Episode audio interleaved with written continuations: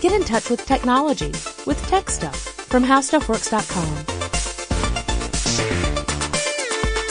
Hey there, and welcome to Tech Stuff. I'm your host, Jonathan Strickland, senior writer with HowStuffWorks.com, and today we're going to explore the wonderful world of authentication technology and how it's evolved and what could be in store for us in the future.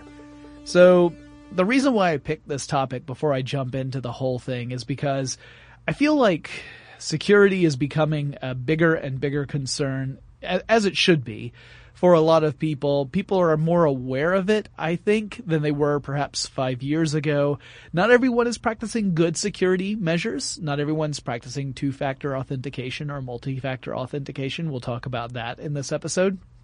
And if you aren't familiar with what that's all about, uh, that's why I wanted to do this show was to kind of explain what what that actually means and why it is important.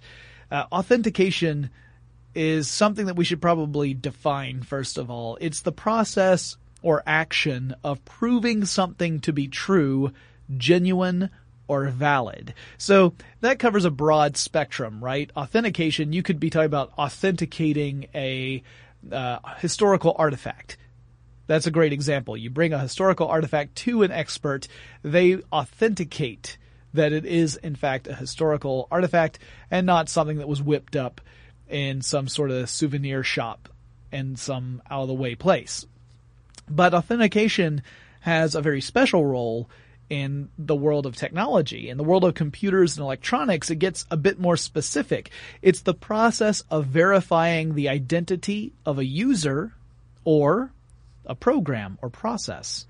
You want to make certain everything is authentic so that a program or person doesn't get unauthorized access to a system. So you're probably familiar with a lot of authentication uh, processes, even if you didn't call them that, because you yourself have to employ them on a regular basis. Programs do too, but I'm not going to really spend a lot of time talking about programs. In fact, I'm really not going to dive into it at all because that gets super technical. Uh, and really, I think it's more important to focus on the stuff that you have a direct involvement with, unless, of course, you're a programmer, in which case mea culpa. So I'm going to focus on authentication technology targeted at humans. So one day maybe I'll do a software one if there's a lot of requests for it, but I feel like that might just get a little too deep in the weeds. So I'm going to talk about the stuff you and I encounter when we try to access or protect our technology and our data. Now there are a ton of different ways to do this. Some of them are inherently stronger methods of authentication than others and are better uh, as far as you know uh, being more secure and all of these authentication strategies can be divided into three broad categories those categories are inherence factors knowledge factors and ownership factors so when you hear about two factor authentication we're talking about a, uh, a specific strategy that employs different uh, different approaches belonging to different factors. Now, that doesn't really mean anything unless I expand on it. So, an inherence factor relies upon the user, him or herself. In other words, it has something to do with you as a, a user. It has to do with either your physical traits or your behavioral traits. So, a very easy to understand example of this would be a fingerprint scanner, right? Like you, your fingerprints are unique to you. It is something you have inherited. It is inherent in who you are. So it's an inherence factor. But there are lots and lots of others, and I'll talk about some of those later on in this episode. Knowledge factors are pretty self-explanatory. Those are authentication strategies that rely on something that the user knows, like a password or a personal identification number otherwise known as a PIN. Ownership factors are also pretty easy to understand. Those rely on something the user possesses, like a key card for a security door. That would be an ownership factor. Now on top of those categories, you have the additional strategies to enable authentication, which includes that two-factor authentication that I talked about before. And maybe you don't know exactly what that means. Well, that's why I'm here, really. single factor authentication relies on just one component to access a system. So, for example, a lot of smartphones require users to unlock the device with a PIN or a swipe pattern or a fingerprint scan, but that's it, right? You, you just have to do one of those things. You don't have to do multiple things. And once you do whichever method you've enabled on your device, you have access to it. There's no secondary requirement. Systems that use single factor authentication are weaker than those that require more than one authentication strategy in general. Uh, there are some different definitions for strong authentication I'll get into, and you could argue that some inherence factors are so strong as to be fine on their own. But in general, going with a single factor is less secure than going for a two factor authentication strategy, which is exactly what it sounds like. It requires two different authentication factors. That means the system will require users to provide authentication in two of those three categories. So an example of this is an ATM card. If you want to use an ATM card, you need to provide the card. That's an ownership factor. You have to be in possession of the card and you have to supply the PIN. That's the knowledge factor. So you have a, an ownership factor and a knowledge factor. Those are two factors. That's two factor authentication. Possession of one factor should not be sufficient to access the respective system, nor should it lead to the discovery of the second factor. In other words, if you get hold of the card, like you get hold of someone else's card, ideally there should be no indication on the card of what the PIN is. Because you need both of those things in order to access someone's account. And if you make sure that only one of the two things is in possession of somebody else, they still can't get your stuff. So that's why you want the two factor authentication. Uh, you have to possess or know both of the authentication requirements independently of each other. This also applies to other uh, factors as well. It doesn't just have to be knowledge and ownership. It could be ownership and inheritance. It could be knowledge and inheritance. You get the idea. So if you've enabled two-factor authentication on various online accounts, which I urge you to do for any accounts that actually offer it, you've likely had to supply a password as well as a code sent to you in some way. For example, you might have an email account that when you try and access it using a brand new device, says, all right, well, what's your password? So you type your little password in and then it says, all right, well, now I'm going to send you a code via text message. You need to put that code into this little box here and then I'll give you access to your email. So the password part taps into that knowledge factor, uh, because you know the password and the uh, text message taps into the ownership factor because there's a specific cell phone with a specific cell phone number associated with your email account. So you have to be in ownership of the cell phone in order to receive the text message and complete that authentication strategy. Many two-factor authentication systems will actually allow you to designate specific devices as being safe, quote unquote safe, meaning that you don't have to do that every single time you log in from that specific device. That way you don't end up waiting for a text message every time you try and check your email from your personal laptop, computer, or smartphone. Now there are systems that require even more forms of authentication, and we typically group these under the category multi-factor authentication, indicating you've got to supply at least two methods in order to access the respective system. So technically two-factor authentication is a type of multi-factor authentication. Most of the time when I encounter it, multi-factor is being used to mean more than two. Uh, I haven't personally ever encountered a system where I've had to supply more than two factors, but then again, no one trusts me with anything that's that important, so no big surprise there. Now, confusing matters somewhat is this term called strong authentication which is used in a lot of different places, including the European Union. Uh, in fact, it's very prominently used in the EU. At first glance, you might think strong authentication and two-factor or multi-factor authentication are synonymous, that in order for it to be strong, it must be at least two-factor authentication, but that's not actually the case. If a single authentication strategy is deemed secure enough, it can fall under the category of strong authentication. And so there's a lot of disagreement over what the actual definition is. It makes it pretty confusing. But let's give you an example. Let's say that there's a retinal scanner that scans the pattern of blood vessels in your eye.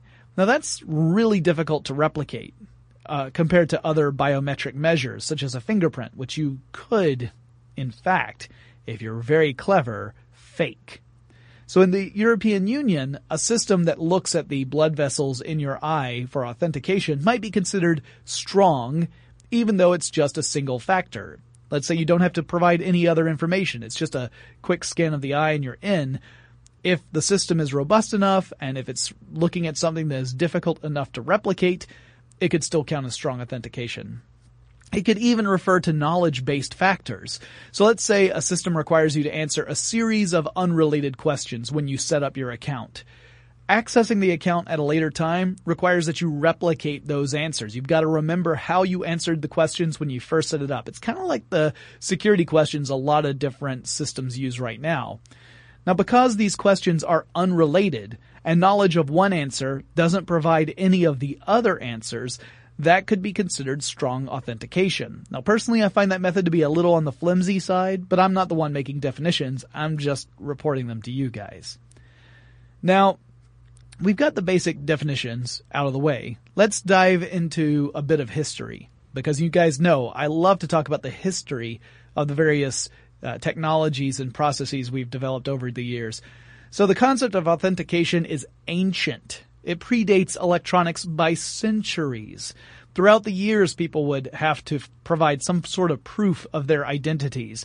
It might require someone else to vouchsafe for a person, or it might require a special seal belonging to a particular office or noble house placed upon an official document. You may have heard that a lot of those documents would be sealed with wax, and then someone would use a, a, a signet ring in order to put a specific stamp in that wax that was considered a form of authentication. If you saw the proper symbol, then presumably it came from the proper place. Not that you couldn't create a fake of that if you really wanted to, but you know, that was the idea.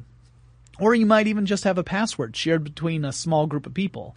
So as long as there have been secrets, there have been means to identify those who should and should not have access to those secrets. And secrets predate the written word. But let's talk about passwords and authentication in electronics because honestly, if I did a full episode about the history of passwords, that would not really be tech stuff. That would be an awesome, awesome episode of stuff they don't want you to know. Hint, hint.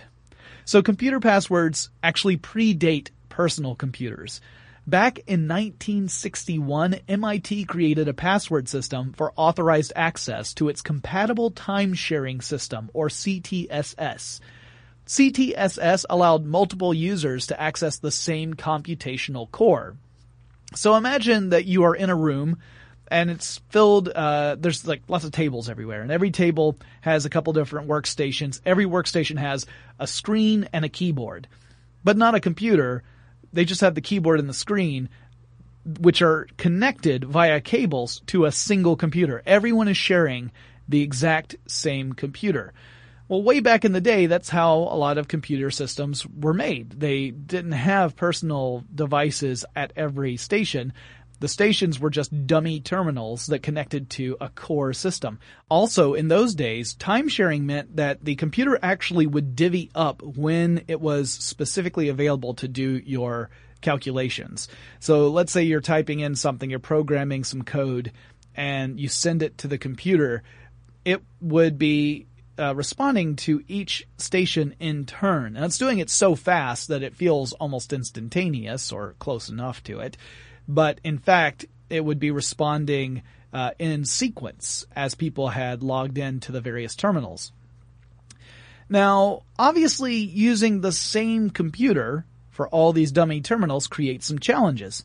How can each individual user maintain control over his or her data? how do they maintain their own private files?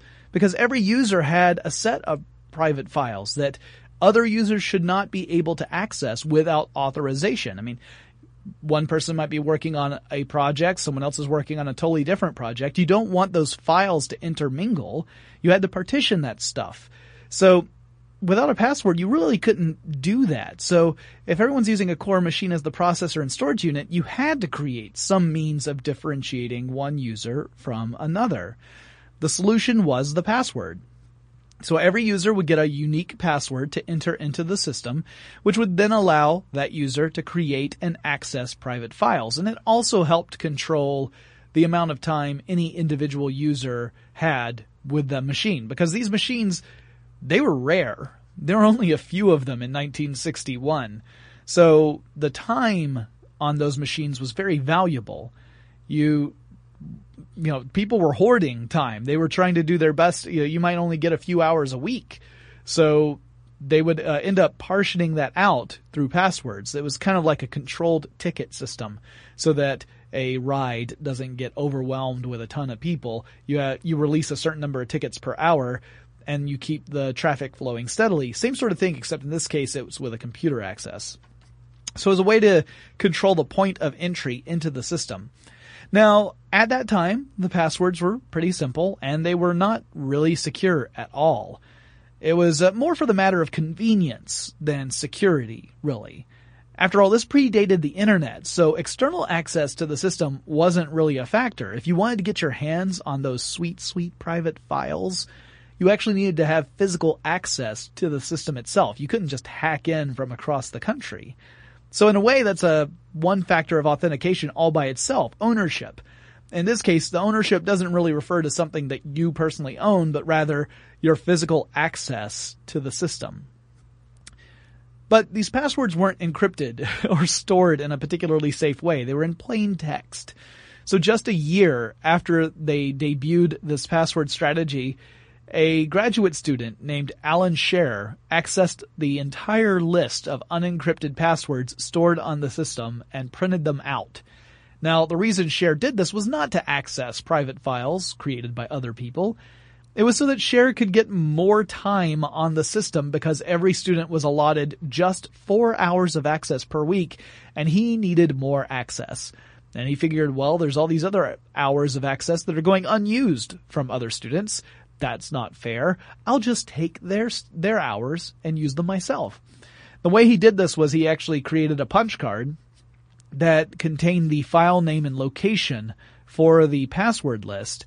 And it also contained a set of instructions that said, take this file and send it to a printer. So he didn't even have to physically look at this file at all. He just had to figure out what was the file name, where was it located on the system, and then include the instructions send to printer. Uh, by the way, if you want to know more about how punch cards work and the way that they were an integral part of early computing, you can actually listen to a classic 2009 Tech Stuff episode titled Computers from the Past. And Chris Pollette and I talked a lot about them in that episode.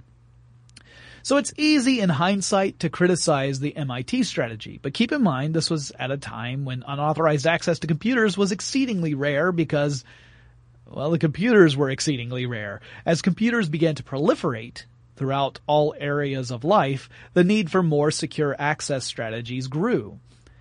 According to Roger Needham, who was a professor of computing at Cambridge University, the Cambridge lab came up with a concept to make passwords more secure and that's the concept of hashing.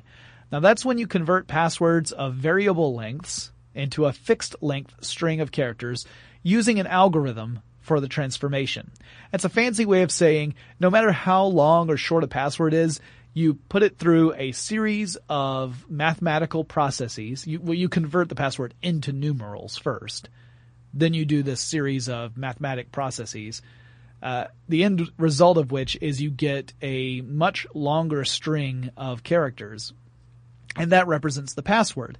And it doesn't matter how long or short the pass the original password was. All of the hashed versions of the password are the same length. So let's say the hash is 80 characters long. That means if your base password is pass, or it's anti-disestablishmentarianism, or anything else, it will end up converted into a string of 80 characters. So if someone gets hold of the hashed passwords, those are the only ones that are being stored on the system, they would still have to figure out what was the mechanism used to generate the hashes in order to guess what the root password was. Because otherwise they're all going to look like they're 80 characters long. You won't know which ones were short passwords or long passwords. Uh, in order to do that, obviously you have to decide upon what the specific sequence of mathematical operations are going to be and what seed you're using for those operations. Uh, and once you do that, then you're able to make these kind of changes. So Needham said that the system was created and implemented in the mid to late 1960s. So it wasn't very long after the MIT uh, rollout of passwords. Now later still, computer scientists began to develop more secure hashing strategies. This includes salting passwords, which means adding characters to a password before you hash it. So a simple example of this is using a computer's clock to insert digits into the password and then hashing the new password, which makes it even harder for a hacker to figure out the root password from the hash because they need to know at what time that operation was performed on the original password. Uh, otherwise, they wouldn't be able to replicate the original password. Now, this is easier to understand if I give you an example. So let's say your password has uh, been set to, let's say tech stuff. You chose tech stuff as your password. First of all, that was dumb. Don't do that. Don't pick a word that's easy to guess, even if it's a name like tech stuff, which is, granted, an awesome show. But you've chosen tech stuff for this example. You access the system at 2.35 in the afternoon. Let's say that the computer converts that into military time, so that gives you 1435. And then it salts your password with those numbers. So instead of it just saying tech stuff, now it says T1, E4, C3, H5 stuff. That password then gets hashed into that 80 character long version stored on the computers. Uh, by the way, that 80 characters is just an arbitrary example. Um, it doesn't really mean anything. I just need a number for the example. Now let's say you access the same system the following day, but this time it's 1.23 in the afternoon. Remember it was 2.35 the day before, but now it's 1.23 the, the next day.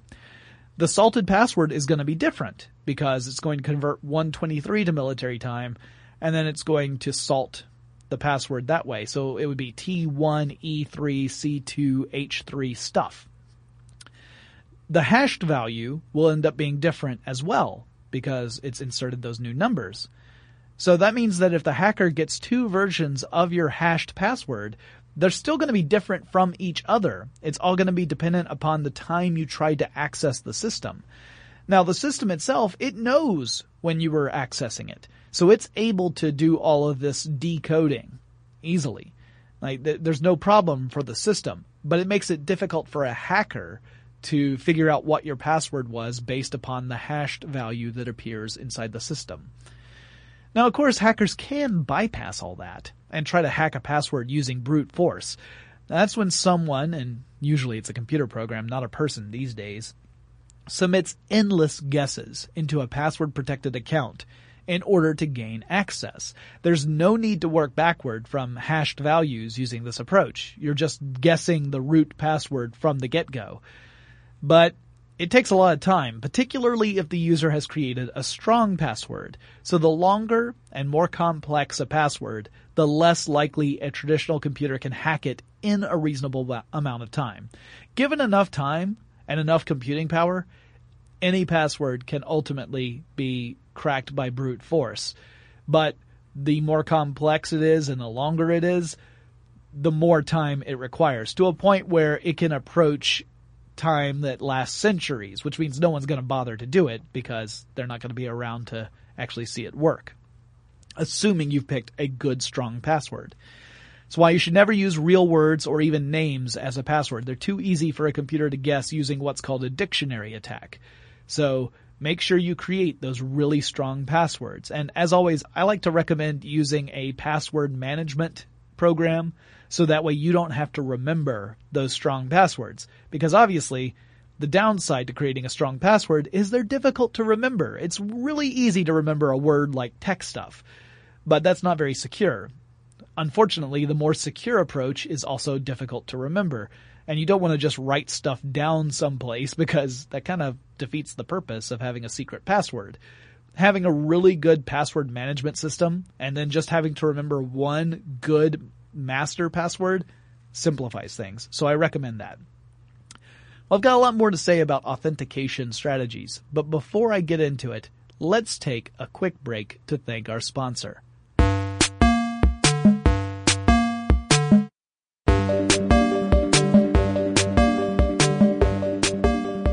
Okay, so I think we've covered passwords pretty thoroughly. Let's talk about some other authentication strategies. Uh, one of the earliest authentication systems in electronics was the personal identification number or PIN. And technically, yeah, if you say PIN number, you're repeating yourself. Just as if you were to say ATM machine. And I still do it. Just like a lot of people.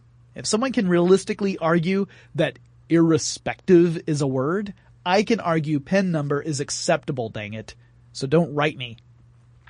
The PIN debuted on the world scene in 1967. That's when Barclays of London introduced the first ATM system, which a man named John Shepherd Barron invented.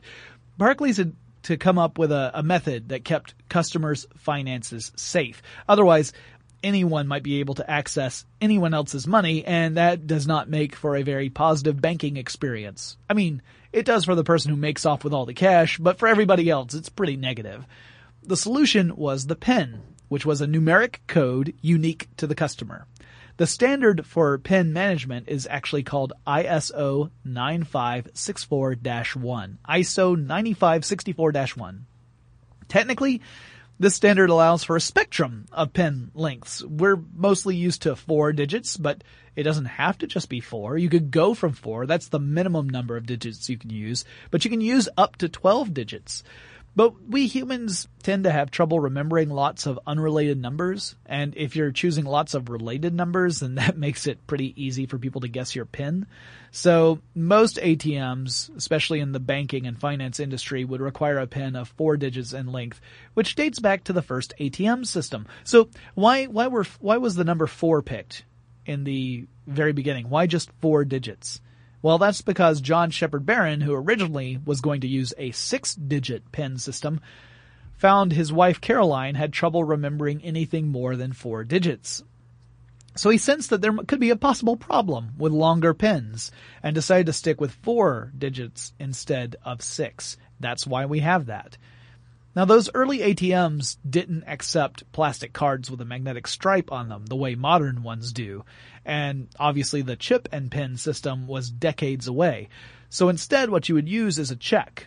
You would actually insert a check into the machine and each check had information encoded upon it that allowed the ATM to read the information on it. For example, how much money it represented and who it was supposed to go to. You would couple this with the proper PIN, and then the ATM could dispense cash at all hours of the day, which eliminated the need for people to make time to access the bank during bank hours, which we all know are the shortest hours in the world.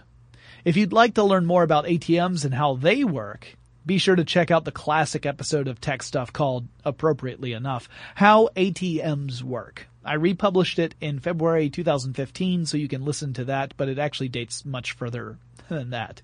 Uh, it's really a blast from the past with some of the, the stuff in this episode. Now, another strategy is to use tokens. Uh, that's very popular for authentication strategies. There's several versions of these, including tokens that have a static code that acts like a key to a system's lock. Now, those are not terribly secure because if someone else gets hold of that token, they can pretty much get into the system. They represent kind of a single factor method of authentication on their own. Uh, for example, if you work in a building that requires you to tap a security card to a panel in order to unlock the door, that's a single factor approach, right? There's no other need to submit any other proof that you should have access. As long as you possess the security card, you can enter the building. It's just like having a physical key to a physical lock. Uh, you could pair that with another factor and then make the security stronger, right? There could be some other additional information or element that you'd have to supply apart from just owning the card. And that would make it a two factor authentication approach and that would make it a stronger, secure uh, system. Now, there are a lot of tokens that are used in two factor authentication. And one of the most common is a device with a small LED screen that displays a string of seemingly random numbers when you activate it. And those seemingly random numbers change when you activate it over time. Let's say that you you t- pull out this token in order to access a system. It's asking for this code. You press the little button, the numbers light up, and you type the numbers into the system, and it gives you access. Uh, and then the next day, you want to access it again. You pull out the token, you press a button, a totally different set of numbers shows up. You type those into the system, you get access to it. What the heck is going on? How does that work? How do, how does how does the token magically know what numbers to create? It's actually a pretty elegant system, as it turns out. I'll give an example of one way this can happen. It's not the only way, but it's a pretty common one. So in most of these devices, the token has a, a low power clock, which is synchronized to the system that it is uh, related to. And it also has a serial number associated with the specific token. The token uses those two values to generate what is called a PRNG value. And PRNG stands for pseudo-random number generator and it means pretty much what it sounds like. It can create a string of numbers that appears to be random, though ultimately those numbers are in fact determined by an ordered series of calculations. But you have to know what those calculations are and what the two different numbers were to start off with in order to get the pseudo-random result. So when you're typing in the string of numerals into a system, the system runs the same PRNG operation using the same timestamp and the serial number for the token. Now that obviously requires the system to quote unquote know what your token's serial number is. So you have to have an official registered token. And if the system's results match the one that you typed in, you're authenticated. So typically these codes that you generate have a shelf life of a certain amount of time. Let's say it's 30 minutes. So you use the token and it takes the, the closest time at the 30 minute mark from when you push the button. So you push the button at 235, it says 230. And it runs the operation, it gives you some, some numbers, you type it into the system.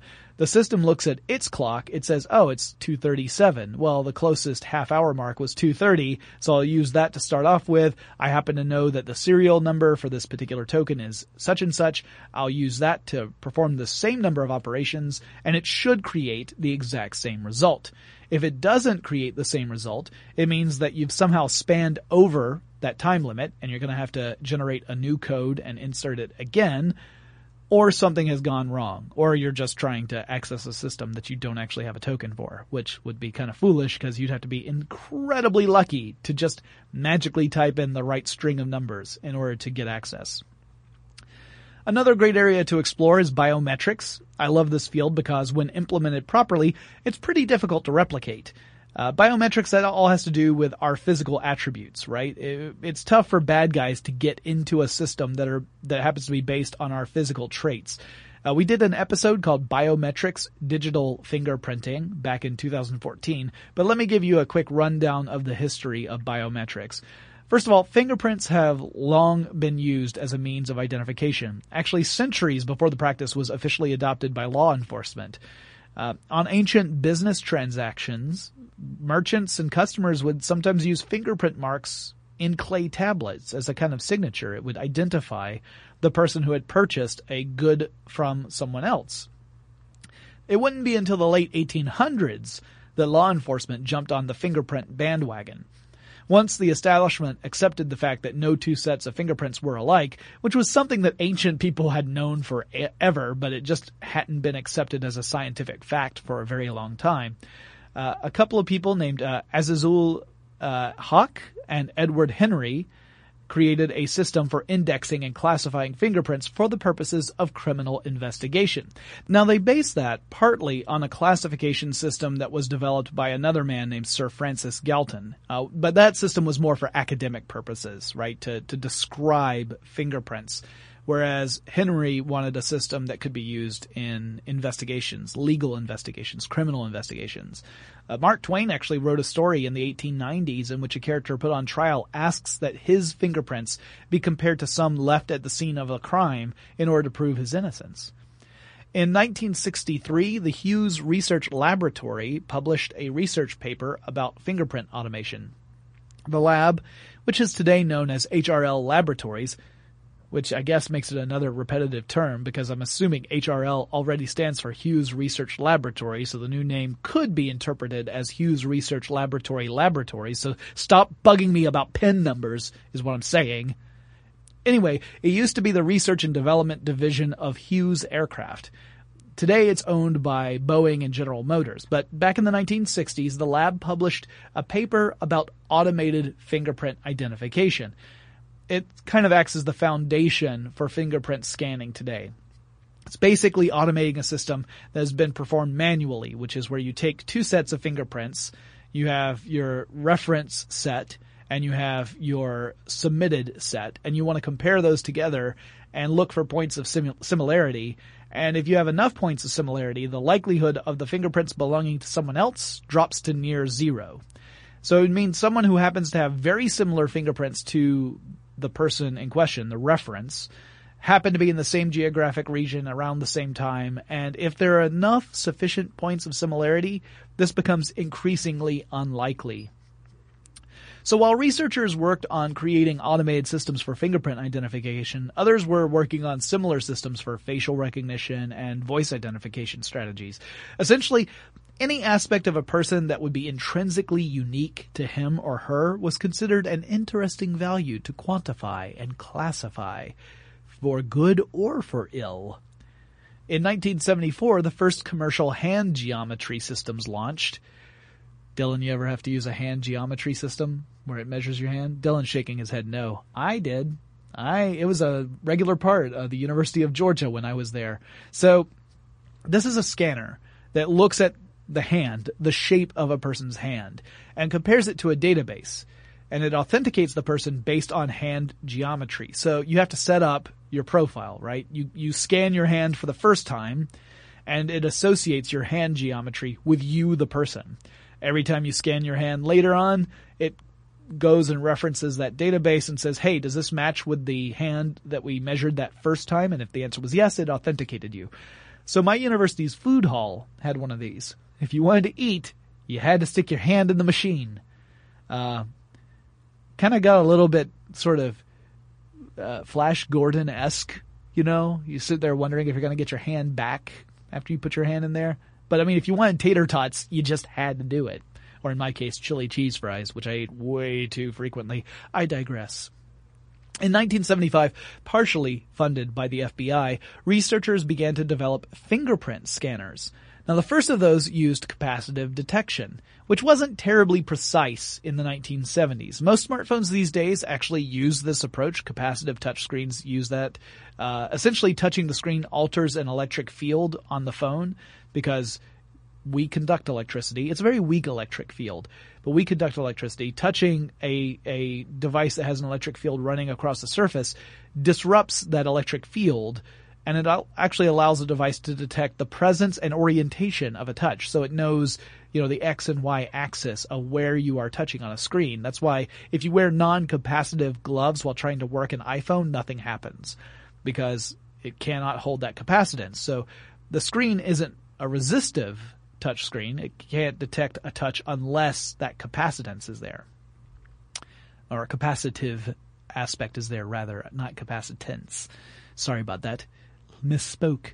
Well, speaking of the iPhone, the Touch ID on the iPhone 5S and later models actually uses capacitive touch to authenticate a fingerprint, just like this system did in 1975, except these days it's way more precise than the tech was capable of back in the 70s.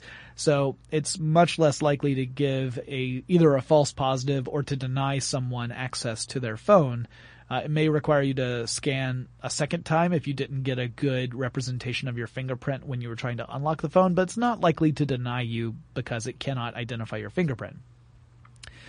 Now, in 1985, two doctors, Aran Safir and Leonard Flom, proposed that irides could be unique to a person. And you might say, well, what are irides? Well, iride is the plural for iris. So we're talking about the pigmented membrane surrounding the pupil in your eye. By 1986, these two ophthalmologists received a patent for their approach to use irides for authentication and identification purposes. By 1995, the first iris identification security systems became part of the Defense Nuclear Agency. So all those spy movies where you see someone leaning forward and getting their eye scanned, that's a real thing. Our irises, or irides, I should say, are unique to us, and so uh, that is a pretty tricky thing to replicate. Uh, you probably have seen at least one or two movies where someone got hold of somebody's eyeball and got access that way, or knocked a person out, then forced their eye open and held their head up to the scanner.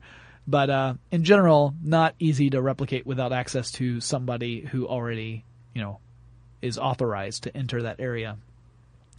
Over the next several years, advances in biometrics opened up new opportunities, not just for authentication or security. So facial recognition is a great example. It's been incorporated into dozens of technologies, probably most notably into our cameras, including the cameras on our smartphones. And sometimes it's a simple implementation, which just detects a face in order to focus properly on a subject. Uh, sometimes it's more complicated, so it might allow for automatic tagging of images because it can recognize people based on their facial features. You've probably had some experience with this in some capacity. Organizations also began to form around this time to create standards for biometric implementations. This would reduce the chance of competing technologies with varying degrees of efficiency and accuracy from interfering with each other and by 2003, the US government began to formally coordinate biometric implementations. Meanwhile, the International Civil Aviation Organization created a global standard to incorporate biometric data into travel documentation like passports. And 10 years later, in 2013, you could find biometric solutions built directly into personal electronics like laptops and smartphones. In fact, I had a fingerprint scanner from before 2013 where you just, uh, you would actually have to slide your finger, kind of like a copier, against a little panel, and if your fingerprint matched, it would unlock your computer for you. I actually had that one here at How Stuff Works. I miss it sometimes. Well, I got a lot more to say, but first, let's take another quick break to thank our sponsor.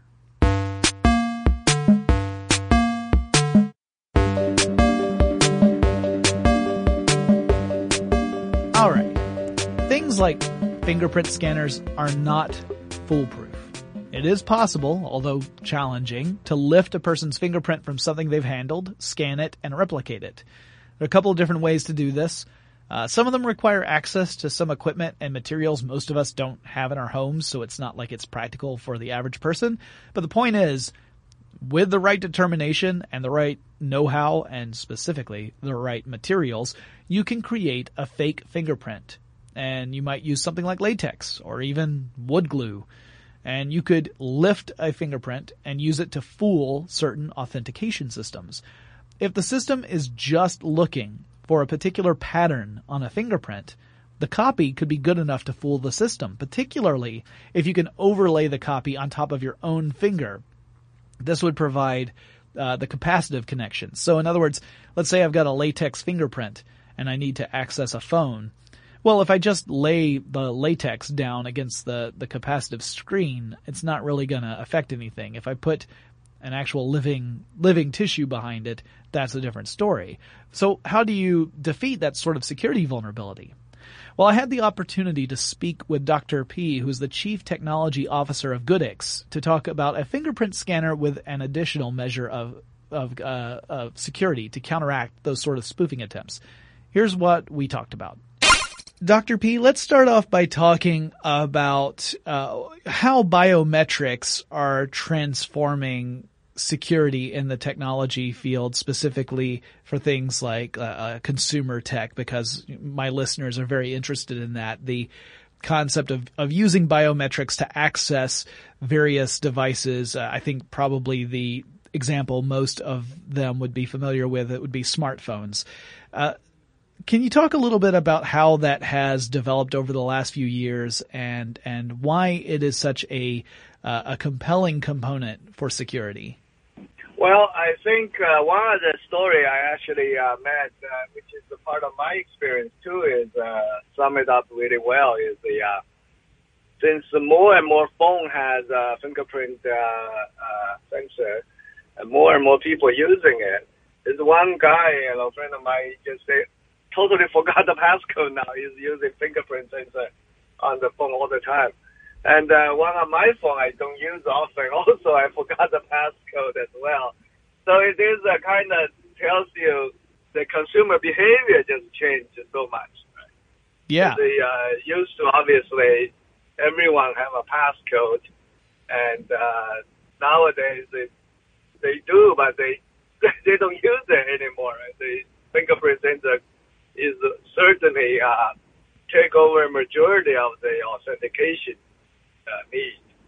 And then the other thing was the uh, in the case of like in China market where a lot of mobile payment now, you, if you were in China, you could literally live without.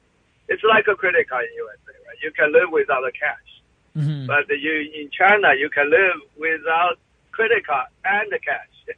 You can use your phone and mobile payment, literally do everything from convenience store to buying ticket to hotel payment, everything. It's uh, quite, uh, but all that is obviously going through fingerprint authentication. Right. And so the, the authentication part is obviously really important. You want to make certain that the person who is utilizing a device, particularly one that can be used as a, a, a means of commerce, a means of, of purchase, you want to make sure that the uh, the identity of the person holding the phone is in fact the person authorized to use that device for that purpose. And that kind of comes in with the the sensors that you've been working on uh, in the recent past where it's not just looking for the pattern of a fingerprint, which, as some people have pointed out, is something that is uh, possible to spoof if you go and you have the right uh, scanners and you have the right, you know, even 3D printer technology, you could potentially create a fake fingerprint and access sensors that are only capable of detecting the fingerprint layout. You are working on technology that goes a step further than that. Can you talk about that a little bit? Yes, uh, yeah, this is the one new technology we recently uh, released to the market. Is uh, you at the same time when you uh, scan, recording, uh, authenticating the fingerprint pattern, you're also detecting the uh, dynamic uh, blood flow in your uh, fingertip. So that enable the sensor tells this uh, fingerprint pattern is from a uh, a live person, right? Mhm. Versus uh, a mock-up uh, spoof. So that further enhance the uh, security level of the fingerprint authentication, right? Because the most of the spoof method we know, obviously, is uh, it's not a live object. So this basically enables the uh, security level one level up from. Uh, so I think it will block out the most, if not all, the potential spoof method. Right. So people who would be, you know, people who would normally rely on something like a, a fake fingerprint made from, say, silicone or rubber, that wouldn't work on this particular type of device or this particular sensor, I should say, that will be incorporated into other devices, uh, whether it's a phone or a, a secure entry point or whatever it may be, because it will lack that blood flow, and without the blood flow, the the device quote unquote knows it is uh, not a valid authentication. A- am I getting that correct? Correct, correct. You're absolutely correct. Wonderful. So uh, let's talk a little bit about how this how this sensor actually does detect that blood flow. What are you using uh, in order for the technology to to quote unquote know that blood is flowing behind uh, that fingerprint? Yeah. So what uh, we I think we're using this uh, technology, uh, integrating a optical sensor in the same area as a fingerprint sensor, and uh, so and we also put in a uh, small LED emitter emitting an infrared light uh, through the sensor glass cover, so that sending the light into your fingertip and then the optical sensor detects the uh, scatter light of your fingertip. So the blood flow itself will change in the scatter light intensity. So this is a very common technique used uh, like uh, in the hospital, the oxidometer we use all the time, you know, if you're in the hospital bed you put on your fingertip. It's the same principle, except in this case, we just use it to detect the blood flow instead of uh, detecting the oxygen level. Right. So in some ways, you could even argue this is this is a a a simpler use of a technology that has been put to use specifically for those monitoring devices in hospitals, uh, where you know you need to have more specific information. It's not like your smartphone necessarily is going to tell you what the oxygen levels are in your blood. Although I guess you could technically develop sensors that could do that. yeah, you're right. But on the other hand, obviously, is uh, quantify everything like the oxygen level is. Uh, one level up, right? You also need a longer time. You it's not really something average user were willing to, to wait. Right. So, uh, but we, we do providing a simple way to also provide the, the heartbeat, the heart rate on this sensor. So user could uh, just leave the fingertip on the sensor for few seconds and that will report the heart rate. So this is a kind of side benefit of this uh, technology. Right, and so one potential application for being able to detect heart rate. Uh, it, obviously, you have medical applications, but you also have applications within the health and fitness sector where people might be using their smartphone while out on, say, a jog, and they want to make sure that they're keeping their heart rate within a specific target zone that could be something that you would use that sort of sensor technology for beyond its authentication uh, capabilities. So it's really interesting to me that we're looking at a technology that uh, for a long time people thought of as sort of science fiction. You know, you saw, you would see in movies that someone would put their finger down and get a scan and that would give them access to stuff. And now we're realizing that's convenient because you unless something terrible has happened, you always have your finger with you. but, but as we as we've discussed, it's, it's not foolproof unless you have this secondary layer of protection. Uh, in this case, that detection of blood flow. Uh, so what sort of uh, devices might we see this incorporated into? I mean, again, smartphones are are an obvious example. Are there others that uh, that you either have your eye on or you could see as being a potential in the future? Yeah, the other uh, we we start looking beyond the mobile device. Then you're looking at maybe the safe, the the safe, for example, right? People using uh, code mm-hmm. to unlock the safe, but at the same time, you could even in the code button you could implement uh, one of the button to be fingerprint scanner, right? Mm-hmm. And uh, so not only you use the code, you also on top of that you can use uh, fingerprint of the owner. So that will add uh, you know extra layer of uh, security. Yeah. And your your doors, because mm-hmm. many times people, you know, now the wirelessly controlled door become uh, more and more popular, and uh, you may enable a scanner for people to do that. So there's a lot of us like the car, right? The, the automotive is the same way. People steal your key today, can just drive away with your car. But if you have a fingerprint scanner in the car or on the key, that will obviously protect your car better, right? You you can lock, uh, you can lose your key, but the people still uh, cannot drive away with your car. Right. So there's a cynic way of using it. The one benefit of the mobile application is uh, is really driving the cost and the size and the power way down. Right? Imagine it's uh, a billion devices shipping every year, so the scale of the economy make it cost coming down so much, so you enable all those other applications. Yeah, you hit upon something really interesting there because we've seen that we've seen the the the smartphone and cell phone technologies drive a lot of development in what you might think initially are unrelated technologies simply because, as you say, the economies of scale provide this, this economic imperative. It's not even an incentive. It's an imperative to develop uh, uh, smaller, more efficient, more economic sensors and other technologies. So, for example, beyond this fingerprint sensing technology that could be used in multiple applications, a lot of the development we've seen in the virtual reality space, in in just gaming in general, uh, in a lot of technologies, the reason why it's possible is because the smartphone has acted as a platform that uh, people have been developing for for years to incre- increase the number of features,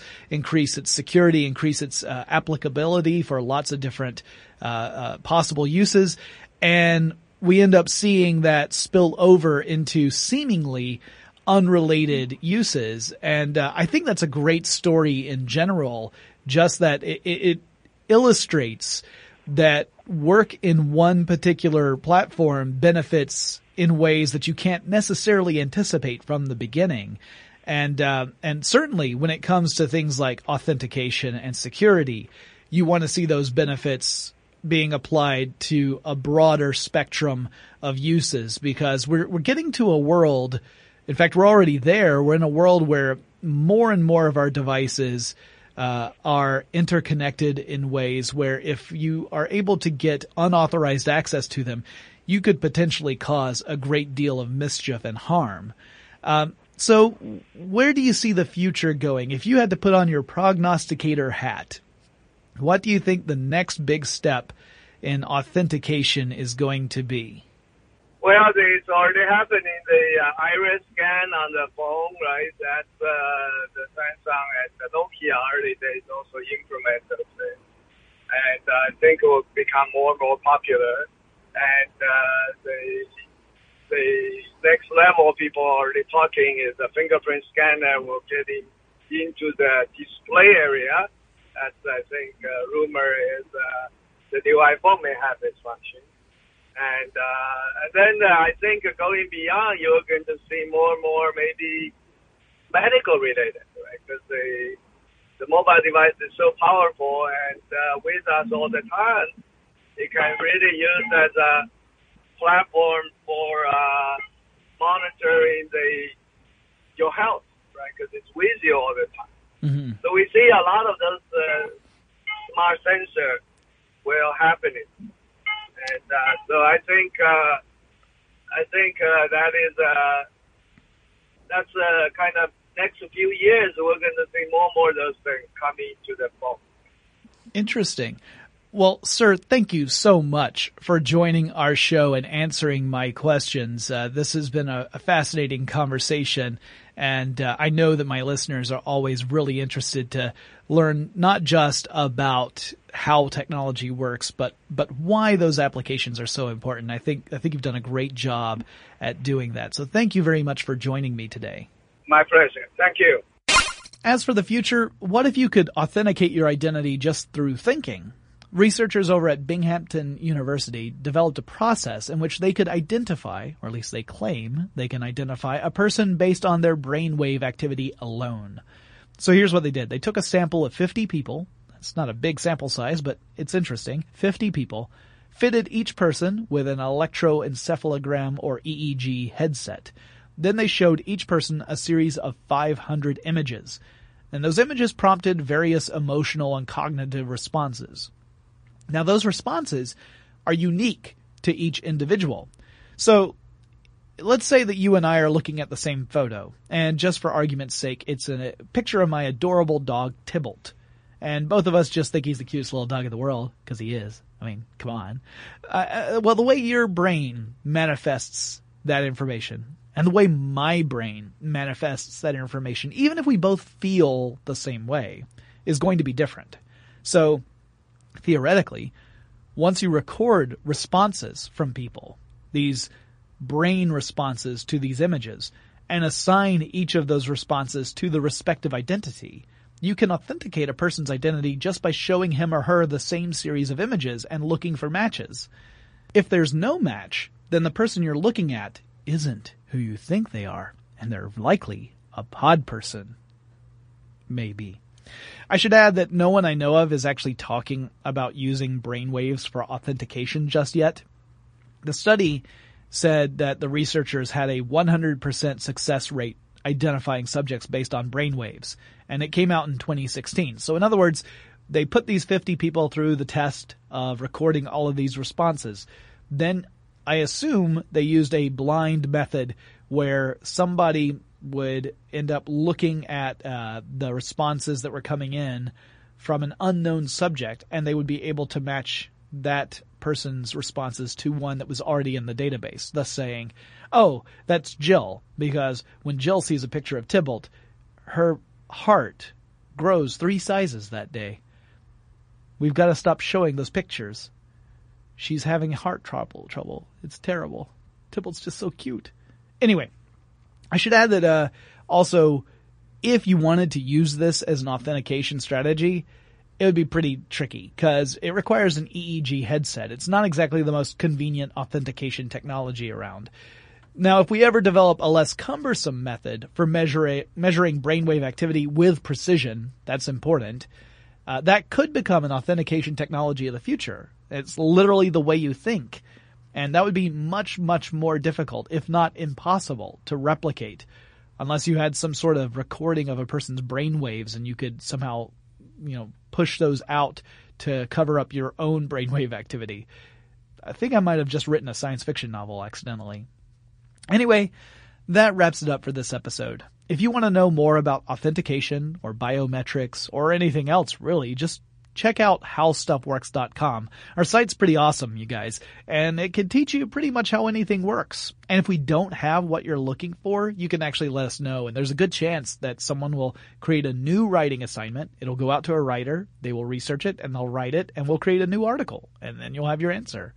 Also, remember you can get in touch with me with any suggestions you might have for future episodes guests I should have on the show or really anything else, the email address for the show is techstuff at howstuffworks.com or you can drop me a line on Facebook or Twitter. The show's handle at both is techstuff, HSW. And I'll talk to you again really soon.